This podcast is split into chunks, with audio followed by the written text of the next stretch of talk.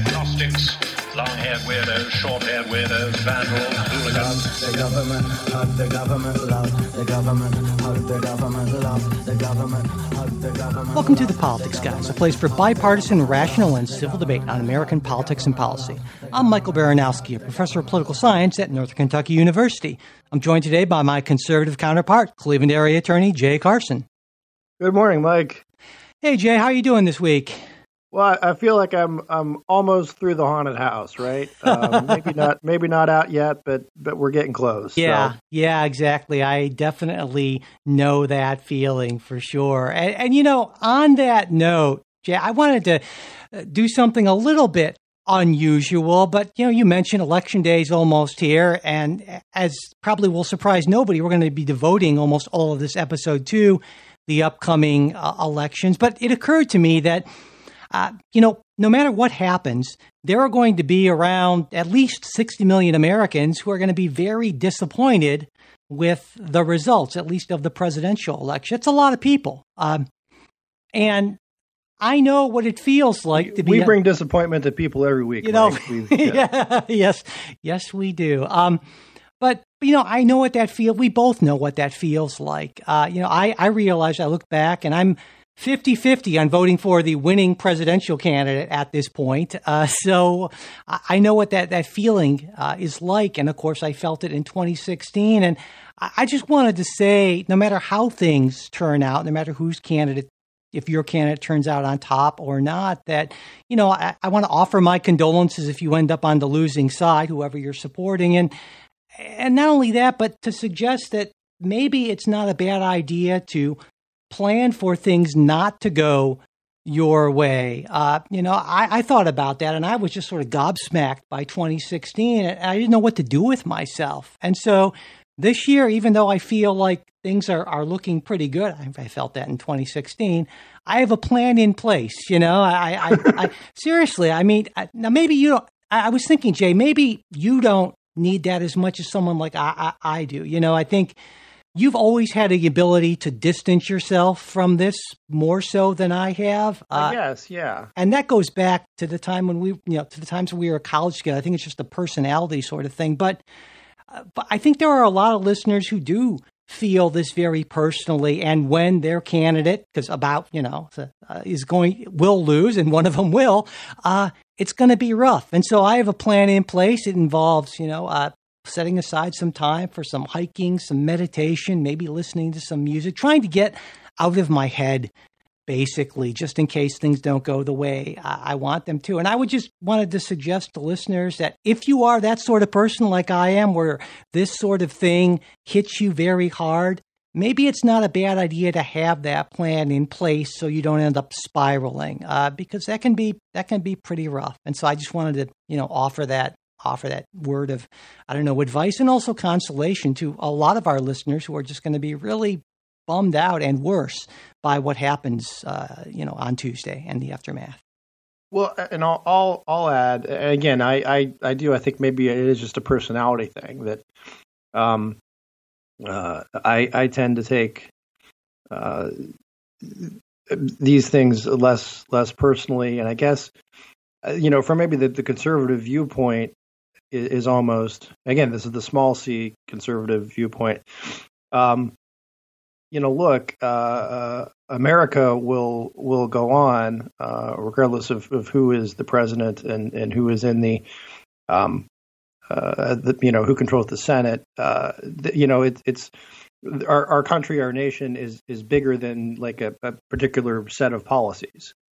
Um, and and again, I've I've been on the winning side, I've been on the losing side uh, uh, plenty of times. Um, uh, and and what you what you suggest is sort of it's sort of a page out of like the Stoic playbook, right? And that's that's something that you and I sort of weirdly kind of came across separately, mm-hmm. but uh, it's you know the the Stoics sort of say, look, uh, uh, assume things will go wrong, um, and and you'll be prepared for it. And it, it's not it's not pessimistic. It, it's just it's just sort of a, a, realist approach that stuff doesn't always go your way, uh, and a lot of stuff is out of your control. Absolutely. Um, and and this is one thing that that is necessarily you know out of your control. I mean, certainly you you you can vote and and uh, you know campaign for folks and, and do your part, but um, in the big picture, uh, it's it's bigger than than any of us. So yeah, I think that that approach is a good one. And uh, look, the the sun will come up on Wednesday morning, um, regardless.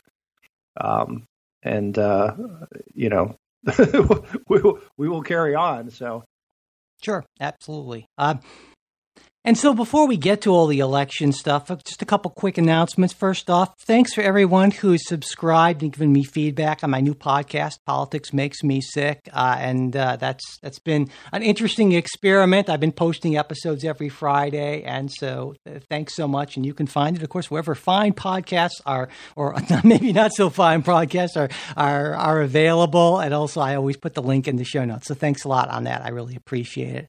Also, on our Discord, Discord channel. That's for uh, that's for uh, Patreon supporters.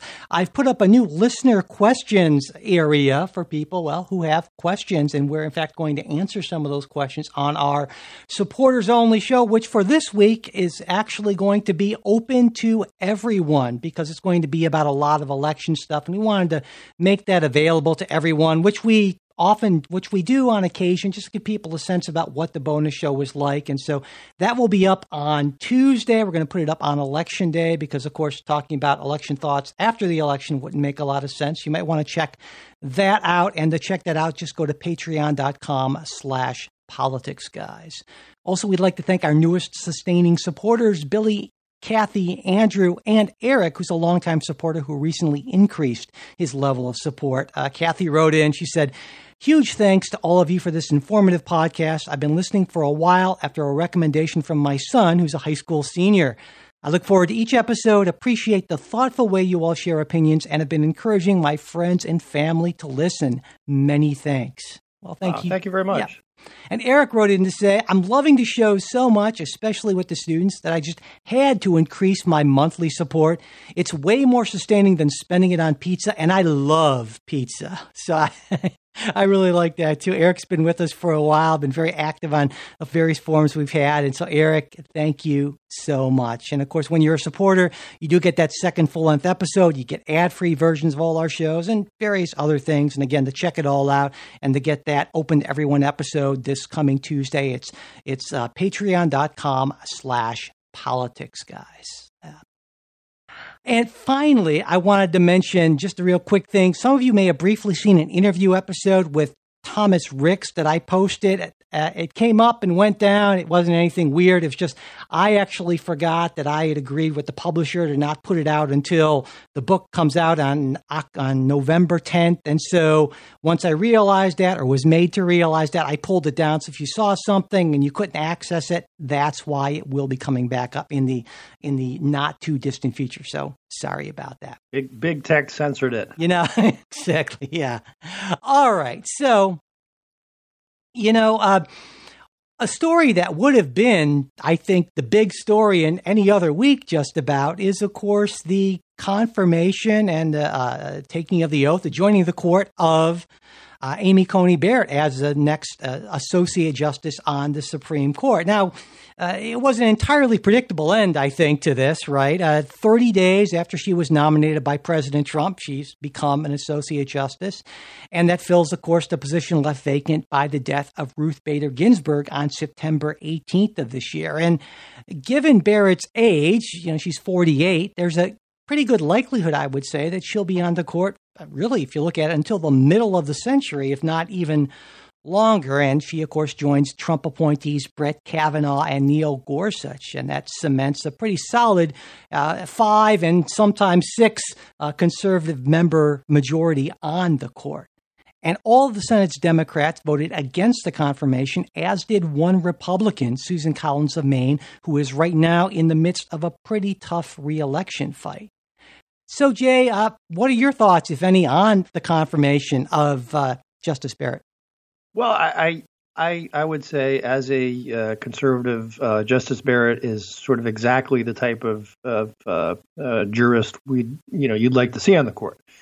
and there was a lot of talk, and I think this this was this was helpful. And quite honestly, this is one of the reasons, and and you and I dispute the historical record on this, but I'm sure I, I argued this at, at one point about Merrick Garland uh, about let's have hearings because it, it's important to get that uh, out there. Let's have this discussion about uh, jurisprudential theory and, and what it is and, and what it isn't.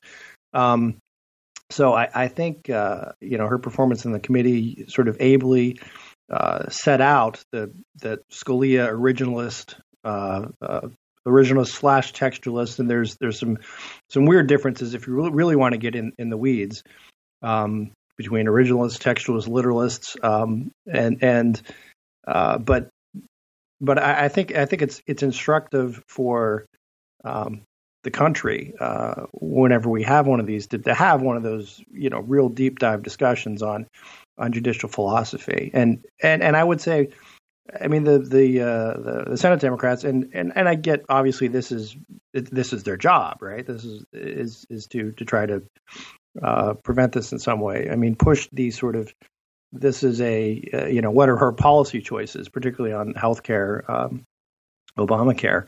Um, and I think she she you know answered appropriately. And I think for the most part the answers have been uh, from from the, the right have, have been appropriate that listen we don't pick justices based on uh, are they going to uh, approve of this or that policy. It is their outlook on how are they going to uh, read the law as it was written um, based on uh, the the time uh, at which it was written. Which, so. Which, which just so happens in a happy coincidence to uh, result in policy outcomes that we like.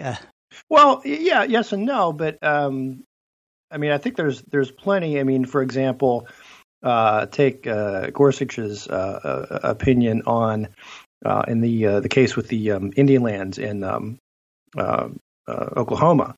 Um, that I mean, that was something. I think I think there's a lot more. Um, oh, I'm trying to think of the word I'm looking for.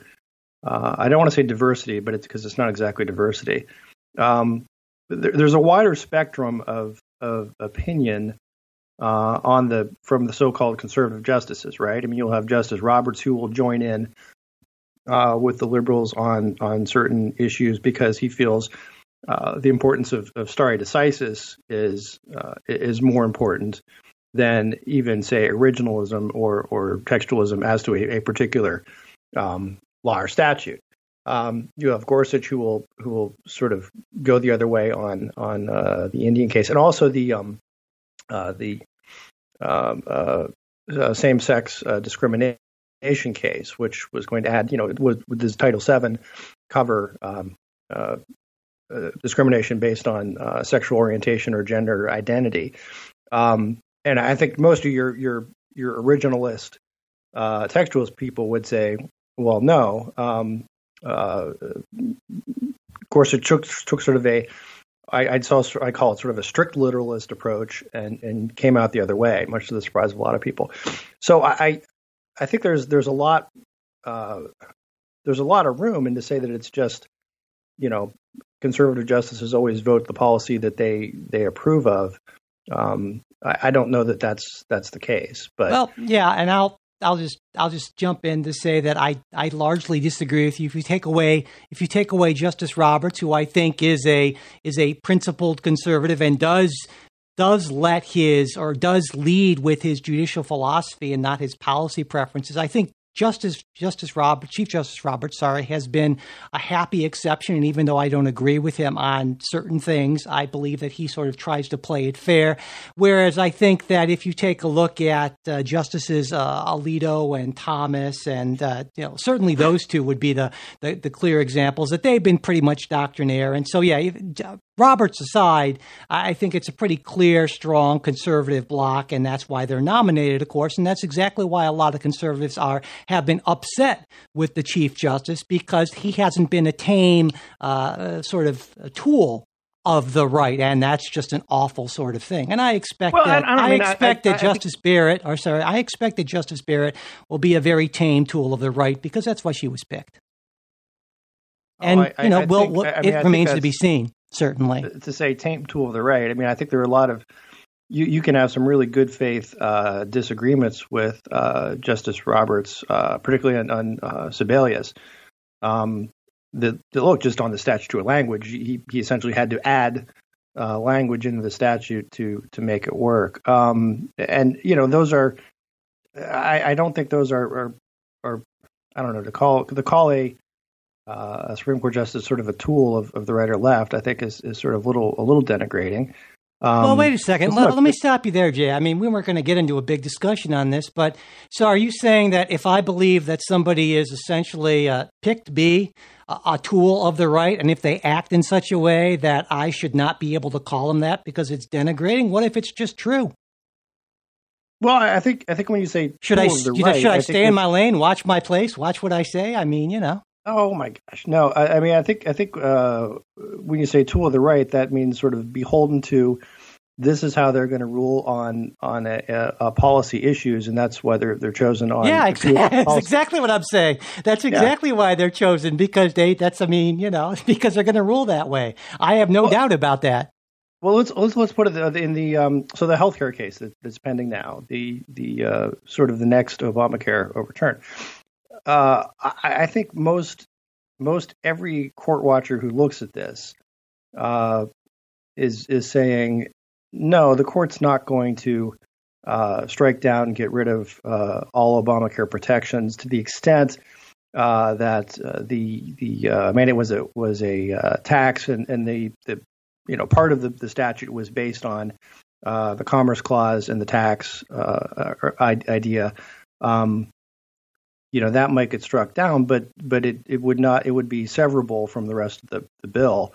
Um, and I, I, I think I mean I think you may well see a, a like a nine zero case. No, uh, there are already ju- there are already justices who have pretty I think pretty clearly indicated that it should be the whole thing should be invalidated. There's no way that Justice Thomas is going to not say that. There's no way that Justice Alito is not going to say that. There will be at least there will be at least three, I would expect four and possibly five votes to uh, overturn the entire, to rule the entire thing unconstitutional. Now, Justice Barrett, you can make the argument, and I think it's not an unreasonable argument, that she may not vote that way. And I think it's fair to say that Democrats who have been saying that she's a certain vote that way, that's that's stretching things further than the evidence would indicate. But there's no way that's going to be 9-0 or even or even 7-2. They're going to be three, four, possibly five votes to overturn that.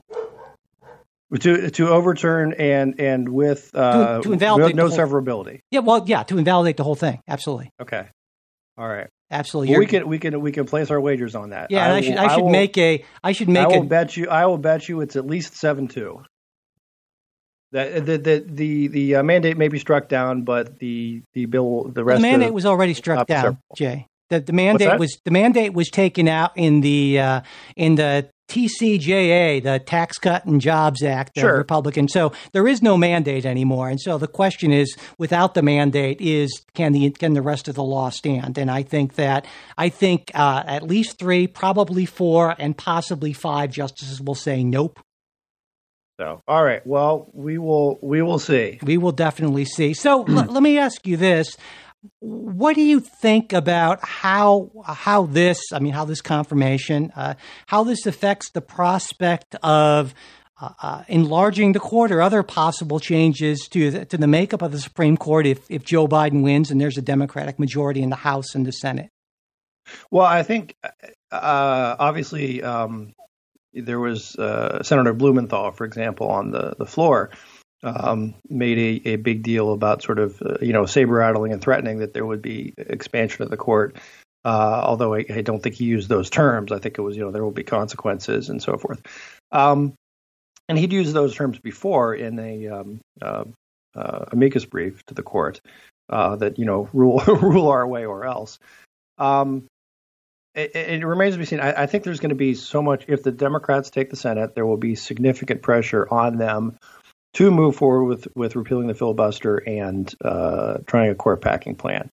Um, that said, I think that's still a heavy lift, um, and, and, I don't I don't know that uh, they get everybody there. Yeah, I uh, I think I think particularly the other thing to, to think about is if I'm right, uh, which which I will be, uh, and you have have decisions um, going uh, the way that I, I think they might um, that will sort of let the air out of the balloon a little bit. Yeah. Yeah. Um, and and that's which is which is what happened. You know, again, going back to the, the precedent of this is is uh, FDR um, in in 1940.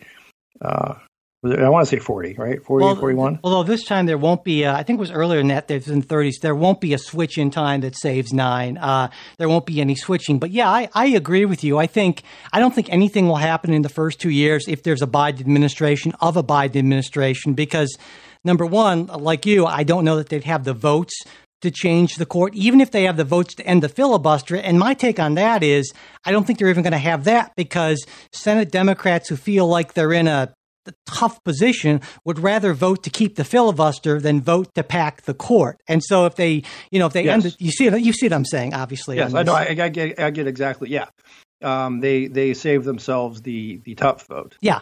And, and not Yeah. only that, but in 2022, Republicans again will be defending a lot more Senate seats than Democrats. And so that could put them in a position where they could possibly build slightly on a majority. And if there are any adverse Supreme Court rulings that really get folks, you know, wound up, like an Affordable Care Act, like something on reproductive rights, then I think that potentially puts Democrats in a stronger position to do that. But I, you know, I, I still think I say the odds are against seeing any sort of significant change to uh, to how uh, federal judges are selected and the size of the Supreme Court. That's my that's my prediction.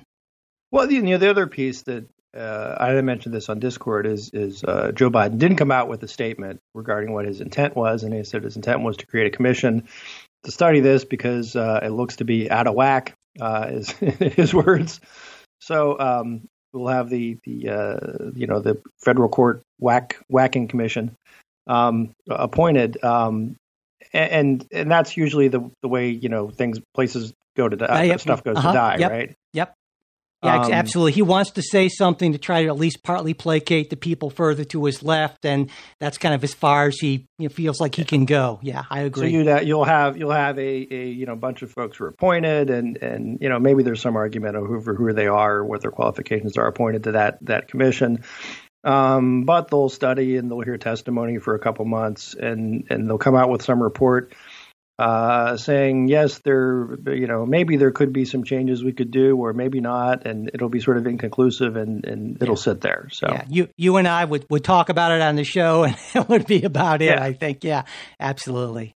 Uh, getting actually staying with the Supreme Court, they've they've had a pretty busy week ruling on a number of cases involving voting procedures in, in this upcoming election. And the court, for instance, this week declined to disturb a ruling from the Pennsylvania Supreme Court that allows for ballots that are received within three days after election day to be counted. And there was also a ruling by North Carolina's election board that allows ballots to be counted as long as nine days after the election, so long as they actually have a postmark by election day. And the Supreme Court didn't disturb that.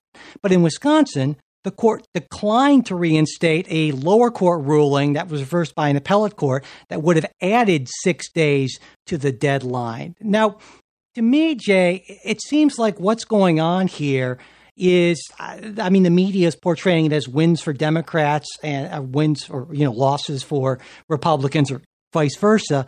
But it seems to me that's going on here. is There's actually a philosophy I can sort of see running through this, and it seems it seems to me the philosophy is uh, defer to state legislatures and state administrative bodies, but don't let federal courts kind of do more than what the state has agreed to do or not do. Is that is that your take or I, oh, I think so. I think so.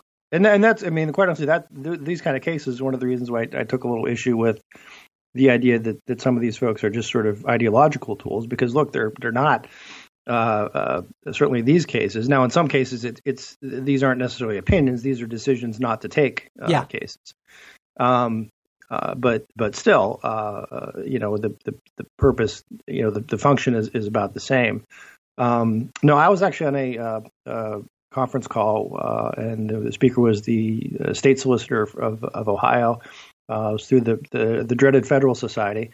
Um, but the, it kind of raised the exact same point that this looks more like deference to uh, states, um, and you know that especially um, given COVID. That there's almost like an extra level of, of deference. It isn't just the usual that that you would give some deference to states' decisions on voting.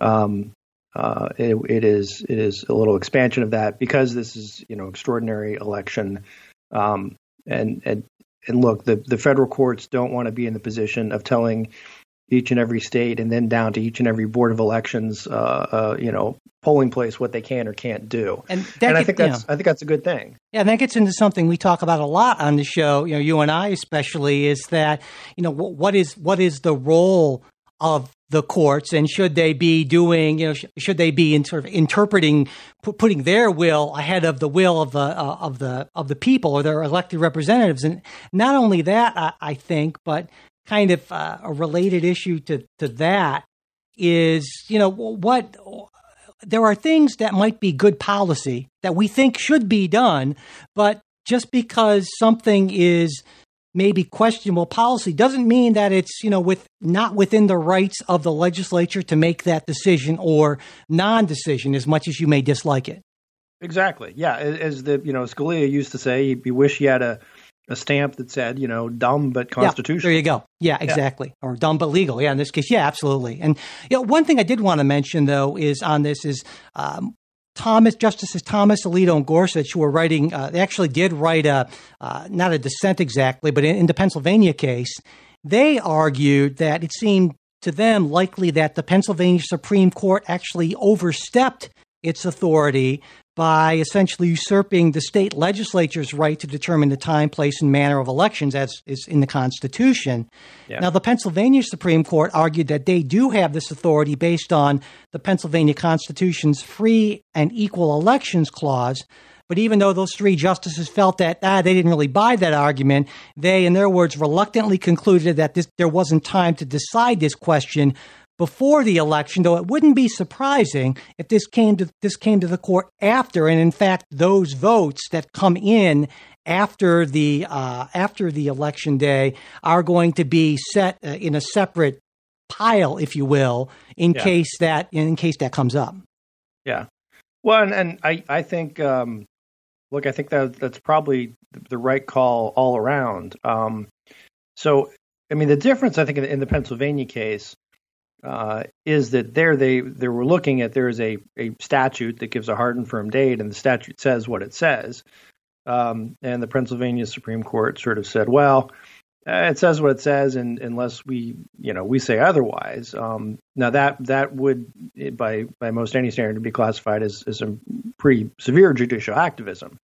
Um, uh, so yeah. On the other hand, I, I mean, the I, argument I, is get that, and but yeah. I think at the same time, uh, you know the Supreme Court did probably the right thing and not wading in uh, and saying, "Look, Pennsylvania, this is this may be a Pennsylvania constitutional problem, but we're not going to try to, to sort out uh, how the Pennsylvania Constitution works uh, and and give that you know decision within uh, you know a week." Yeah. So I, I, I, that's what I mean. I, I, I would agree with the dissenters, and I agree with the decision not to take the case. Yeah.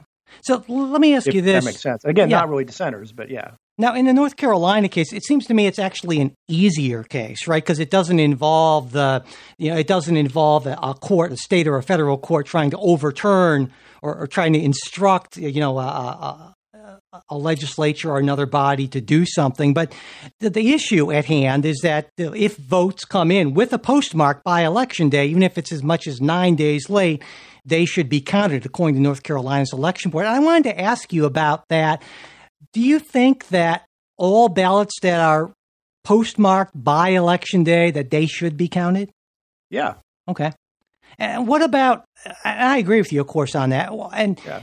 Know, what about the? Well, before I get into that, I should say that the Postal Service says that their policy is to postmark all ballots mailed by voters, whether, however, they're you know, if they're prepaid by election officials or they're mailed. It's right there on their website. So hopefully, this isn't much of an issue. But I wanted to ask you, what about ballots that are say come in a day after election day. They don't have a postmark. How, how do you feel about that issue? Because that's that's the Pennsylvania, or at least could be the Pennsylvania issue. Yeah, no, I think I think that's that's more more problematic, right? Yeah, um, because you look. I mean, if if if we're going to have an election and we're and look, you, again, me as a traditionalist, I'm I'm not a, a, huge fan of early voting and expanding the election back, you know, through a month or six weeks for for a whole lot of reasons. Yeah, um, I'm with you. But but extending it out the other way, uh, I think, is even worse. Um, and and I think unless you have some sort of evidence to say this vote was cast before election day, uh, I I think it's it's really problematic um, both to the, the appearance of legitimacy of the election and, and also from protecting it against actual fraud. And I know I know that you know your position is fraud hardly ever happens, um, but if you say okay, we're going to count uh, ballots uh, which are not postmarked and we'll count them after election day, um, that might be an incentive. You know, yeah, I, I, see what you're saying. Well, just to put the fraud issue aside, because I think that that's sort of a, a red herring. I think what we can focus on what we agree on, and I, I agree with you that it, when, in the absence of an election day, by election day postmark, I, I think there needs to be some sort of evidence to support yeah. the idea that this was in fact mailed. Uh, now, if it's one day after, I think it's you can make a pretty strong case. One day after is probably okay if the if the board of elections is okay with that but once you get more out more than that then that really does become really problematic to me as well for all the reasons that that you will point out and of course something that bothers me and of all the things that bother me about the president is his call he's in recent weeks he's been calling for all the all the votes to be counted on election day when you know, he knows that that's not possible due to many states not being allowed to even start counting mail in ballots or even preparing ballots for counting before election day. And that, that to me, and, and people have said, well, but he doesn't understand the distinction or something. I find that awfully hard to believe. And I, I would imagine that you have a problem with anyone saying, well, we should just announce the result on election night, no matter how many votes still aren't counted. Yeah. Oh no. I, I, absolutely. I think that's that's right. And I I would be in the camp of of, of that. Yeah, Trump probably just doesn't understand. Um, really? Yeah. Huh. Okay. I mean, on the one hand, I mean, uh, you, can, you you can't have it both ways. He can't be a moron and an evil genius. Well, I don't think he's a moron. I mean, I guess I, oh, okay. I guess there are people who think he's a moron. I, I don't think he's a moron. I think he's you know he doesn't take time to inform himself on a lot of policy issues, but I'm pretty sure that in anything involving his election and maintenance in power, I think he's very well informed on all that. Okay. If it's about Donald um, Trump, he knows about it. Yeah. Well, that's that's that's a fair that's a fair reading, I think, of the man. Um, but uh, I, yeah, I, I think uh, that's not helpful to the extent he's he's he know he does know what he's talking about and is doing it intentionally.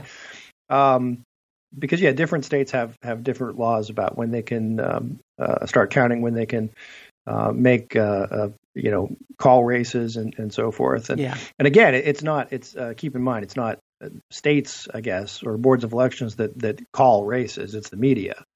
Um, right you know, in, in, in states, the race isn't sort of called until the the uh, uh, the result is certified, which is you know usually a couple weeks after election day, for for those very reasons that we just talked about, because it affords time to uh, you know uh, uh, get um, uh, mail ballots in and double check if there are contested ballots, double check and deal with provisional ballots.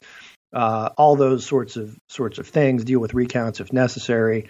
Um, yeah. So uh, so yeah, I I, I can and so it's again it's not an official government you know agency that's calling the election. Uh, it is uh, it is the media that that calls it on on yeah. that night and. Yeah. Um, so I think that's a, just an important distinction. I, absolutely, absolutely, and of course we agree on the key thing, which is that every legitimately cast ballot that's cast before election day should be counted, and that's I think what everyone who really cares about the integrity of elections should should agree on. So yeah, I yeah, it would be pretty weird if we disagreed on that for sure.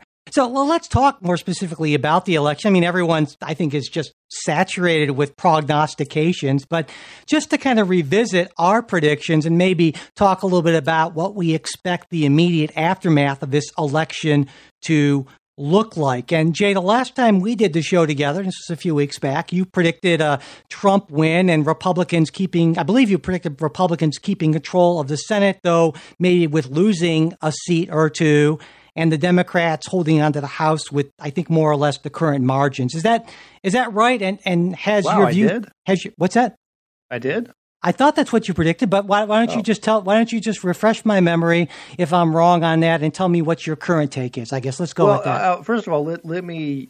I, I should should put out the caveat here that I have, you know, after 2016, I've I've significantly lost faith in my ability to to predict these things, um, and I'm I'm feeling even less faith now, uh, and and that's it's you know you know, like there you know, like there's there are guys who who are are football stat guys right and can can tell you every game uh, and and you know you know Giants by seven and this one you know uh, Bucks by by fourteen on and, and just you know with an incredible level of accuracy. And I feel like I used to be that way about elections, and I think I still am on, on a lot of like local issues, right? On on state and local stuff. Um, but I, I got the, uh, the 2016 wrong, uh, sort of spectacularly wrong. Um, and I'll, I'll tell you, my if I'm looking at the scoreboard right now, uh, I would say, well, Biden is going to win. Um, but there's also just there's a weirdness out there that that I just can't account for. yeah, Um, you're not and- alone. And, I, I mean, I, I was let's put this back. I can't sort of account account for it in that I think our our our uh, system of polling, um, our polling technology is sort of not up to the the Trump moment, right? I mean, it's sort of this is it, that traditional polling works in traditional races, uh, but I don't know that it it, it works here for uh, you know shy voter bias uh, uh, uh, is one.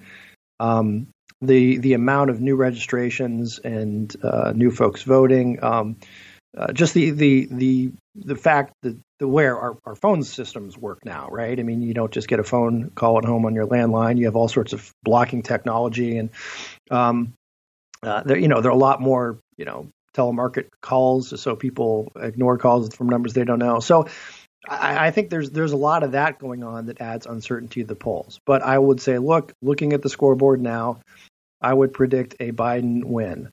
Um, I'm not sure on the Senate. I think it would be. I think it'll be close, but I think Republicans still may hold the Senate.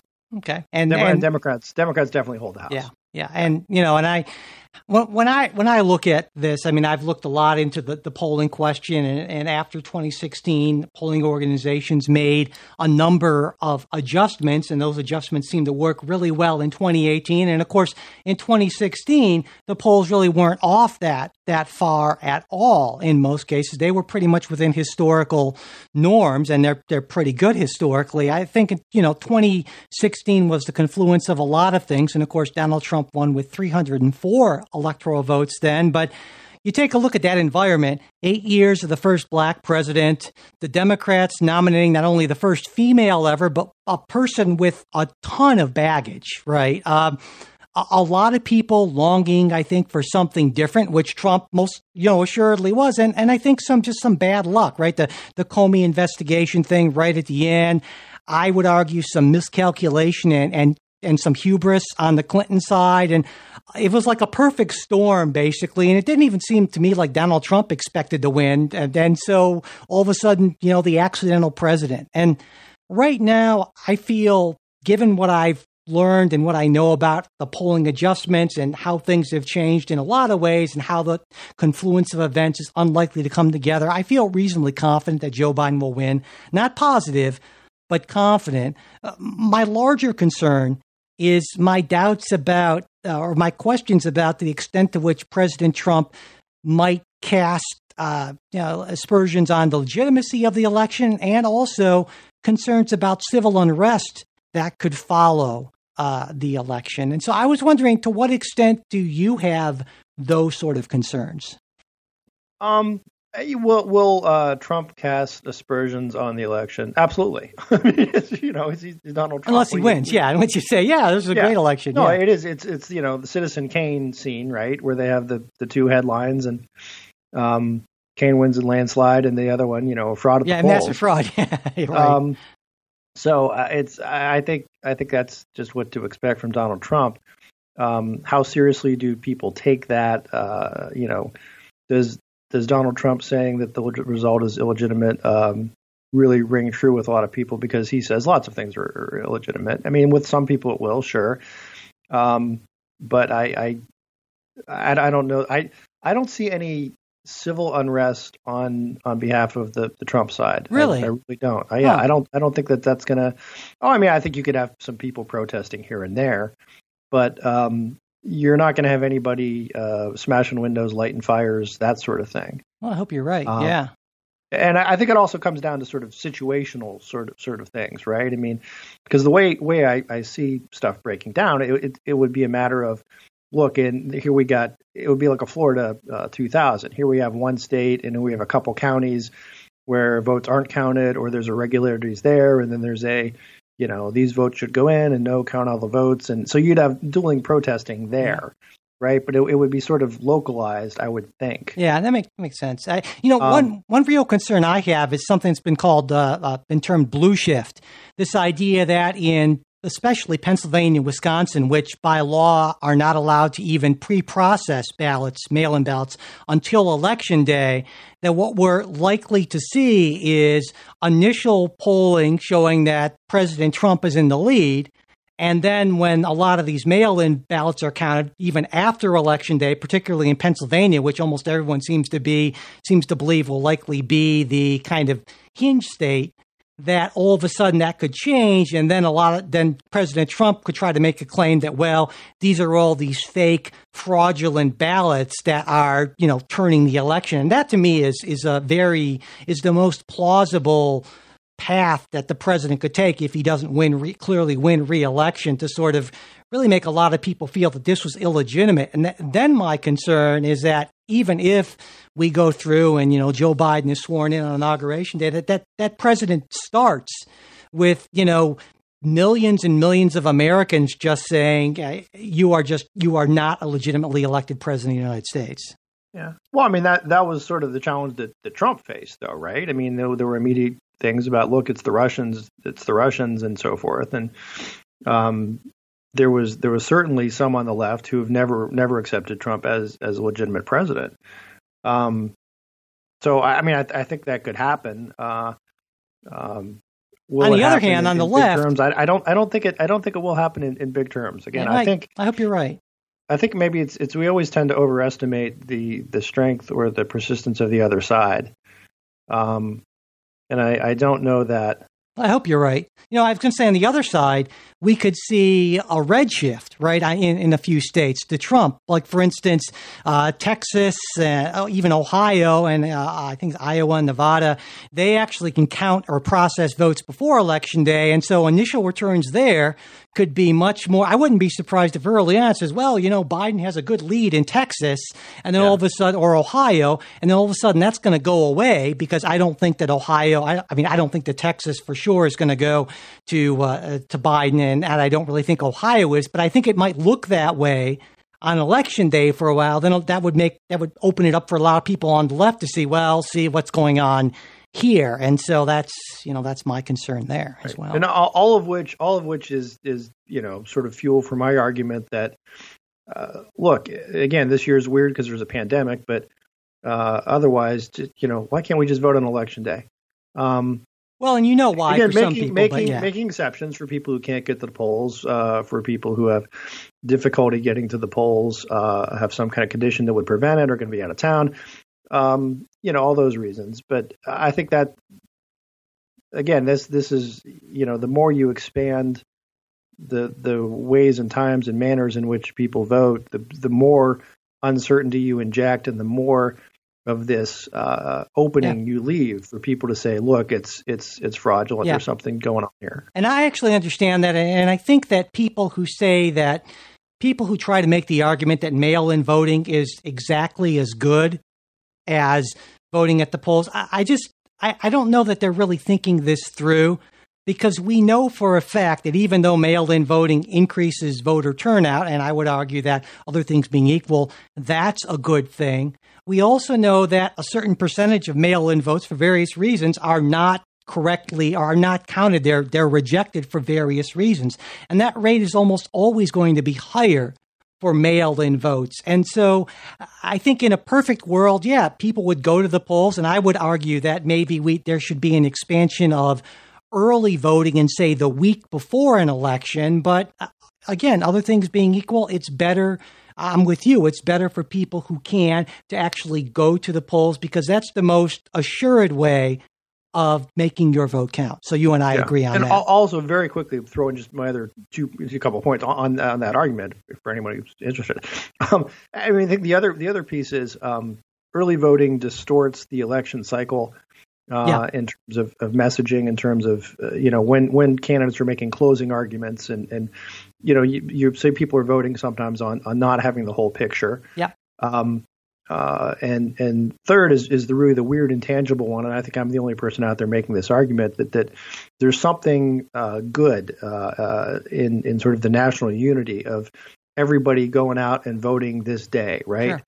This is the day we do it. Uh, This is there's something um, very American saying I'm I'm going to go vote, and, and you go and you stand in line uh, with your neighbors, um, and and there's there's a sense of of shared civic responsibility, I guess, that I, I don't think you get it by just marking up a ballot at home and sending it in. And, and I know that you believe that there shouldn't be massive disparities in the time that you have to devote to that process, that it's Oh yeah, just yeah, yeah. that it's just wrong that some people have to wait three, four, five hours or more, and that we should we should take action. That sorry, that states and and counties should take action to make sure that there aren't those sort of uh, unreasonable delays. Yeah, exactly. But again, that to me, that's that's a that's a local logistical issue. You know what I mean? Well, can, you know, I, I think in you can work that around, and I understand you'll say there ought to be more federal money for it, and and maybe you're right. Um, well, I but- think I think just because, but again, it, it, it base though that's a that's a logistical problem. yeah, right? exactly, yeah, absolutely, absolutely. So yeah, I think on voting, you and I, there's not a lot, there's not really a lot of distance between us because you know I think we both believe it in the importance and the and the integrity and making sure that everyone who wants to vote uh, has a reasonable ab- ability to do that because that's kind of what it's all about, really. All right, so you know. When you and I were talking about the topics for this week's show, I I mentioned this article from National Review that I thought was really excellent. And I've been, I mean, you know, I've been reading National Review for decades at this point, Yeah. well before there's even online National Review. And I will argue You're you're the one who got me started on national. Review. There you Review. go. You know, I think it's one of the best places to go for, I, I would say, a consistently thoughtful, conservative perspective on things. And I'm happy to be a National Review subscriber. And I, you know, I think it's a very important publication.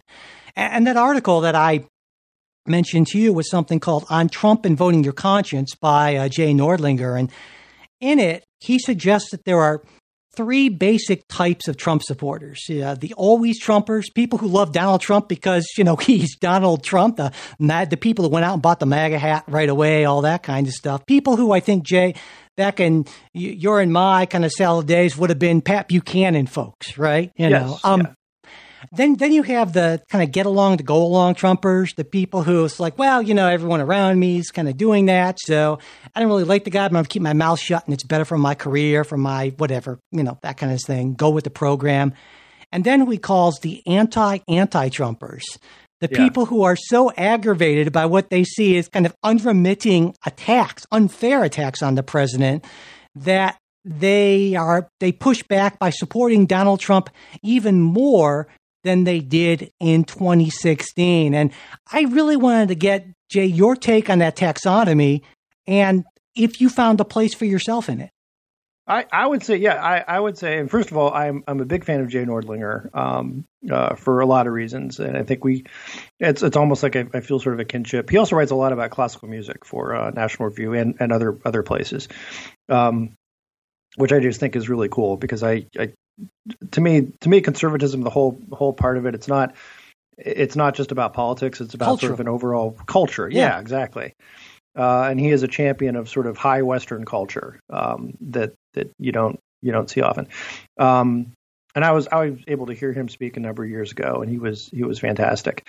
Uh, and he's also very funny, uh, and also you know a Midwesterner from Michigan. Um, uh, so I, I I agree with him on most of the taxonomy. Um, if I had to put myself in there, I'm probably closest to the anti anti Trumper camp, Kind of what I right? thought. Yeah. Um, al- although it's you know to me it's uh, again I, I sort of see there, there's sort of another taxonomy he doesn't put in which which I think um, uh, Kevin Williamson Mhm. did Yep. another piece and which which was uh, titled Hell No. Um, you can get the idea of Yeah. of, of where Kevin's coming down on that. Um, but on, on the just the lesser of two evils uh, type type thing. So uh, I think I'm probably somewhere between the the anti anti Trumper uh, and the um, uh, you know lesser Lesser of, two of, evils, of two yeah. evils kind of situation. Um, Now, so, but but no, I think uh, there's been a, a big, uh, large heterodoxy, I guess, you know, on the right on this question. And National Review sort of has, has run sort of this this multiple, you know, series in their election issue of there's sort of a hell yes, a hell no, of, and then there's sort of the well, I, you know, Trump, I guess, or or you know, it could be worse sort of thing. And and all of them are really worth worth reading. Um, Know, and- but and I, I- wanted to ask you because I mean, the more aside from the taxonomy, which is interesting, but I think the more important part of Norling's ar- article and where he gets to kind of his his reasoning on this is he argues that that President Trump's uh, what he calls, I guess, his closeness to dictators, his touchiness about Russia to the point where intelligence briefers are supposedly even reluctant to mention Russia if it's in a negative way, the fact that he promotes conspiracy theories, all of that and more, essentially, in Nordlinger's view, disqualify him or, or should disqualify him, despite other things that are going on. And and he also talks about the argument that uh, the the idea that the country will be literally doomed if any Democrat wins uh, is just wildly overblown. And I think Kevin Williamson sort of picks up on this even more forcefully because the only way Kevin Williamson knows how to write, I think, is forcefully, right? Uh, Yeah. I, his argument, I took it, is that the biggest disasters of the Trump presidency, trade, immigration, and pandemic response, are the things that Donald Trump has been most involved in, whereas the only Yes. only parts of the presidency that are a success are are the areas where he either knows or cares almost nothing about, right? yes, benign neglect. Yeah, and so his conclusion is that anyone who argues that Donald Trump's presidency, presidency has sort of in and of itself been good for America is either some combination of dishonest or delusional. And you know, I wanted to get your take on that, and I guess also along with what I see as sort of a movement among conservatives who I have always gotten the sense that you really have a lot of respect for. I mean, there's Yeah. George Will, there's Nordlinger, Kevin Williamson, Jonah Goldberg, Penny, Peggy Noonan, and a Yes, bunch of others. respect for all of them. Yeah. Yeah, and, and they've all changed their mind about voting for Donald Trump. I think these were mostly people who voted for Donald Trump in 2016. And Peggy Noonan, in her la- last column before the election, said, You know, I can't vote for Joe Biden, but I can't also, my conscience won't allow me to vote for this man, Donald Trump. And I wanted to get your take on all that because, you know, the last time we talked, you said, well, you know, uh, essentially, I'm going to vote for Donald Trump. And so I was wondering if the kind of weight of all these people who I know through for decades in many cases, you've had a great deal of respect for, has that sort of changed your view on anything or not? Well, it's I look, it's it's it's consider it's for consideration. Yeah. Um, to to me, that makes a big difference. That there are people who I find very thoughtful, who I have read for decades, uh, uh, followed for decades, who who sort of take the position, which which is again, this is the position I took in 2016. Um, uh, that that look, I, I can't vote for Hillary, but I'm I'm not going to vote for Trump. Um, the the difference that I get, and and, and uh, some, sometimes, Mike, I, I get the feeling you're trying to talk me out of voting for Trump. Um, Go figure. but the I just think you're making a huge uh, uh, uh, political and ethical, more importantly, more ethical mistake. Right. I, I think. no, I, I understand. I- but understand. and so I feel like I would be would be wrong of me uh, because you're a friend. I, you know, I think it would no, be wrong of me I to not. appreciate. No, I appreciate that, and I, and I do, and and I, I, I, don't, I don't want you to think or else to think that I'm, I'm not conflicted, right? That that it's not, uh, that this isn't a tough call. Um, let me just let me but- just say this, and because I think this is really important. At the end of Kevin Williamson's column, you know, Jay, I'm I'm an idealist at heart. That's, Yes. that's not really hidden, but at the end, there's this very idealistic bit that just just really got to me, and I'm going to read it. Um, He writes, consider the possibility that the duty of the patriot in these times is not to choose one pack of jackals because it looks a little less hungry and vicious than the other pack of jackals, but to oppose these jackals, these demagogues, profiteers, and hangers on,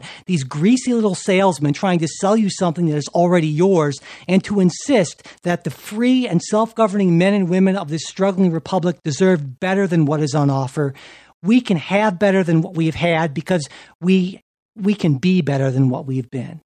Right. And, and I just amen. thought, and I just yeah. thought, yes.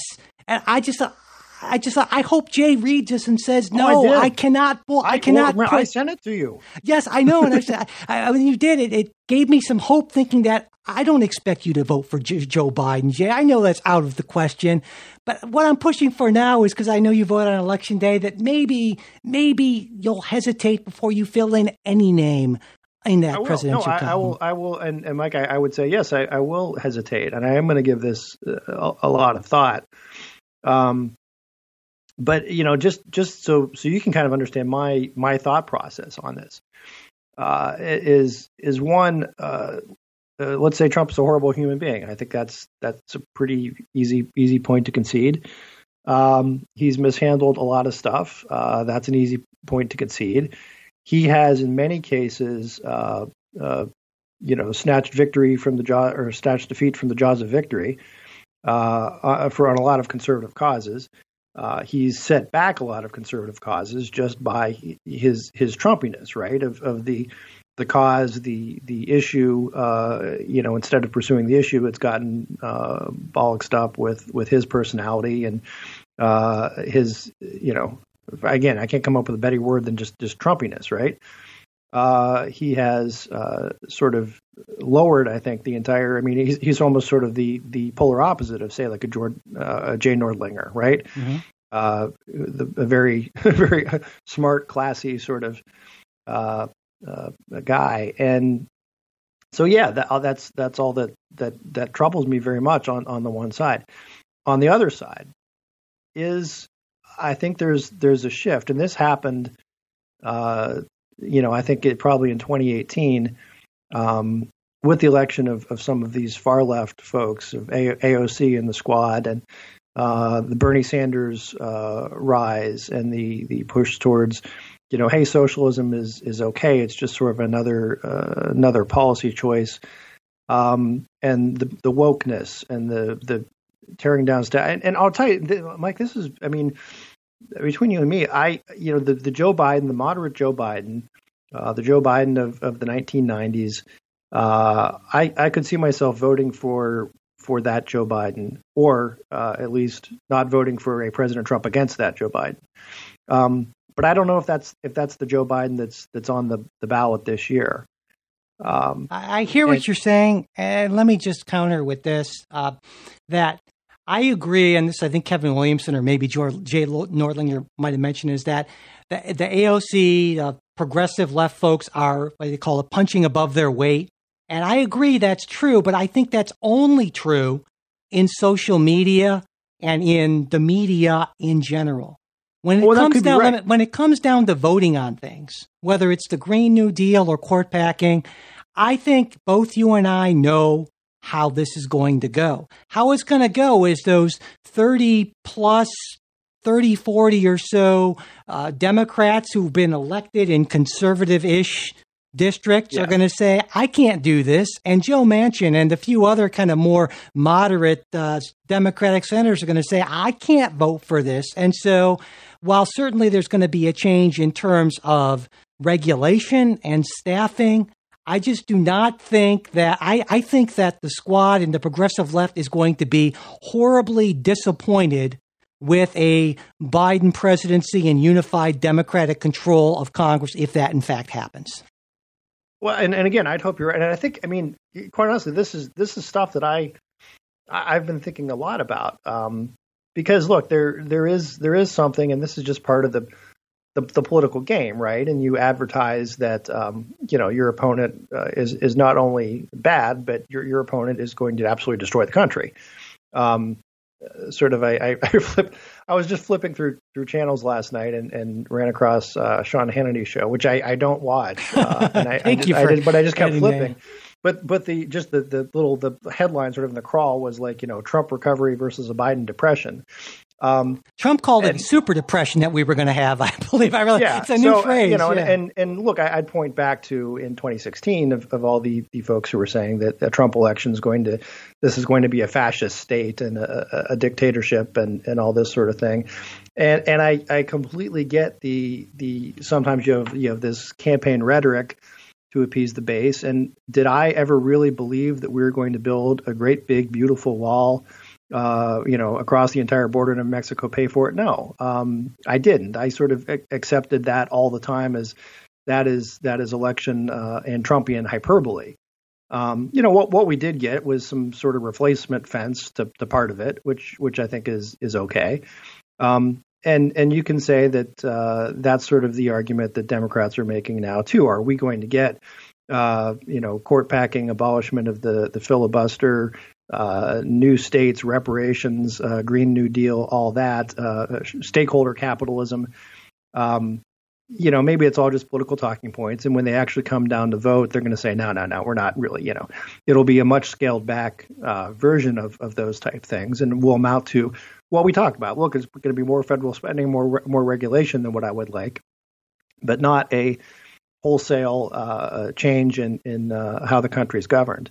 Um, so I, am I'm, I'm conscious of that, but at the same time, I, I think there's there's something a little different about about this this moment, um, and and you know what what happened in in Portland and Seattle, and uh, that that concerns me greatly. That that we just might, uh, you know, uh, that that there may be. I, I my point. I made this to someone the other day. Is Trump will be gone in three months or four years and three months, regardless. Um, b- big sweeping changes, uh, you know, getting rid of fossil fuels, uh, uh, packing the court, uh, new states, all the all those things. Um, those are much more permanent, and and the, so there maybe is a uh, you know I stand up on virtue and say I'm not going to vote for him, or I vote against him and say screw you, Trump. Um, is is that is that worth um, uh, risking the loss of um, these other these other institutional things, the major institutional changes to the, to the country that, that I'm concerned about. Yeah. That's that's sort of the calculus that yeah. I'm looking at. I, I don't think these change. I don't think those major changes will happen, and I think right. you you and, and you really doubtful too. But I'll leave it at this, Jay. I think that that 10, 20, 30 years when you're you know you're looking at your grandchildren, you will be happy to be able to say, "I never voted for Donald Trump." I think that will be that will be something you will be happy to say.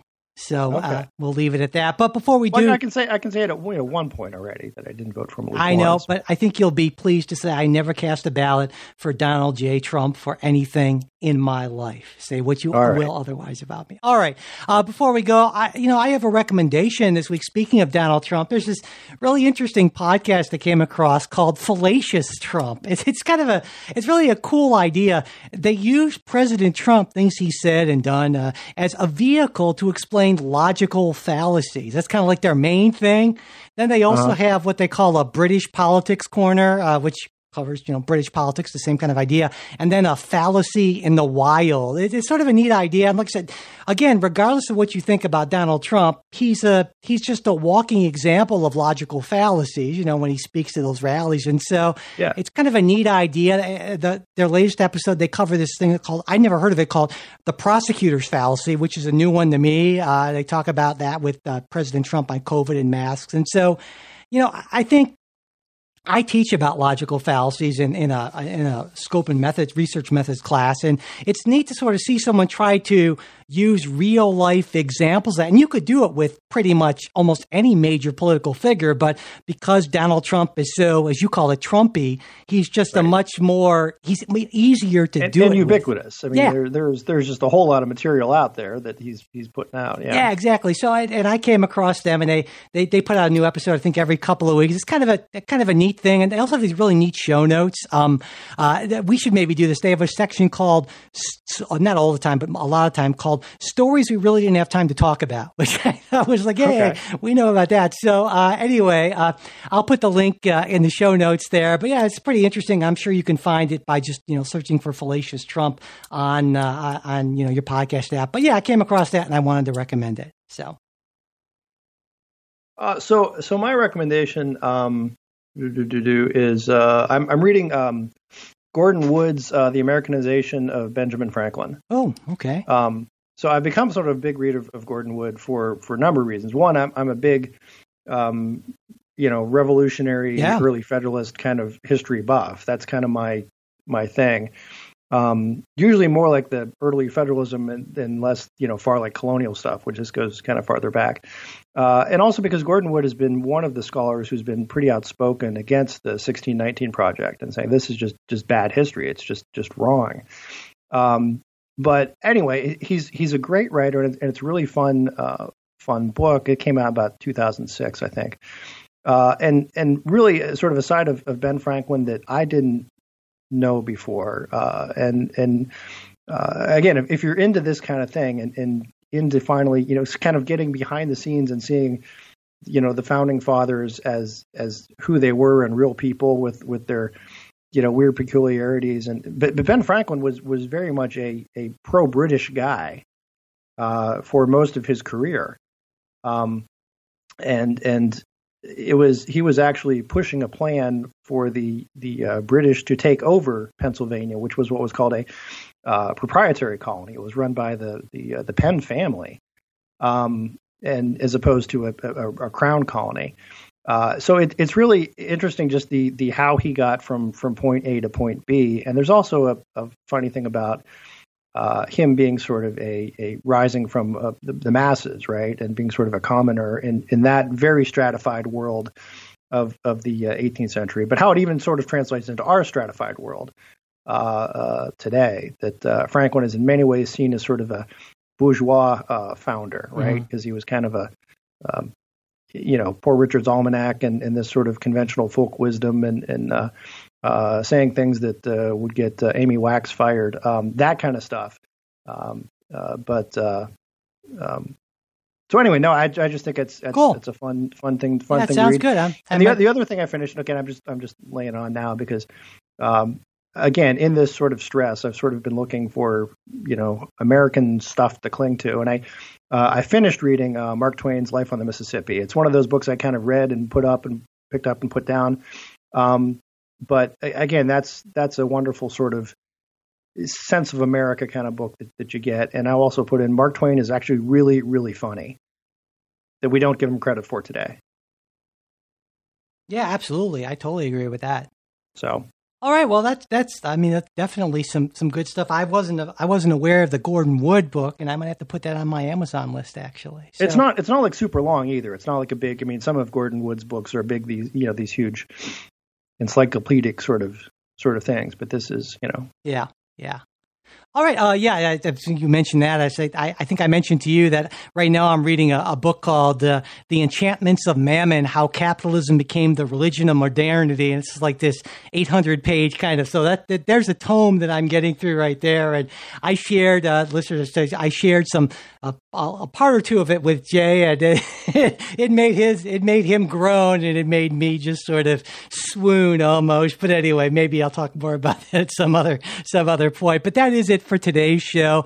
And again, remember that our bonus show this week is going to be freely available to everyone at patreon.com slash politics guys. We're going to be talking a lot about some election related listener questions. And if you want to become a supporter, that's where you go as well. Patreon.com slash politics guys to get all that extra good stuff. And maybe being a monthly supporter, too much of a commitment. We get that, or occasionally just want to send us a little attaboy. You can do that by through our PayPal site, and you can find the link on our website, politicsguys.com. There's a there's a PayPal link there. Also, something that costs nothing but really matters a lot to us is if you could subscribe to the show if you haven't already and leave ratings and reviews, and especially sharing episodes on social media. That matters quite a lot. If you want to get in touch with us for any reason, mail at politicsguys.com. And we're also on Facebook and Twitter. And you'll again, we'll find the links there in the show notes. The executive producers of The Politics Guys are Bruce Johnson, Wilma Morano, Andrea Masker, Daniel Toe, Chris Wilkerson, and Nathan Sosnowski. We'll be back with a new show next week. We hope you'll join us.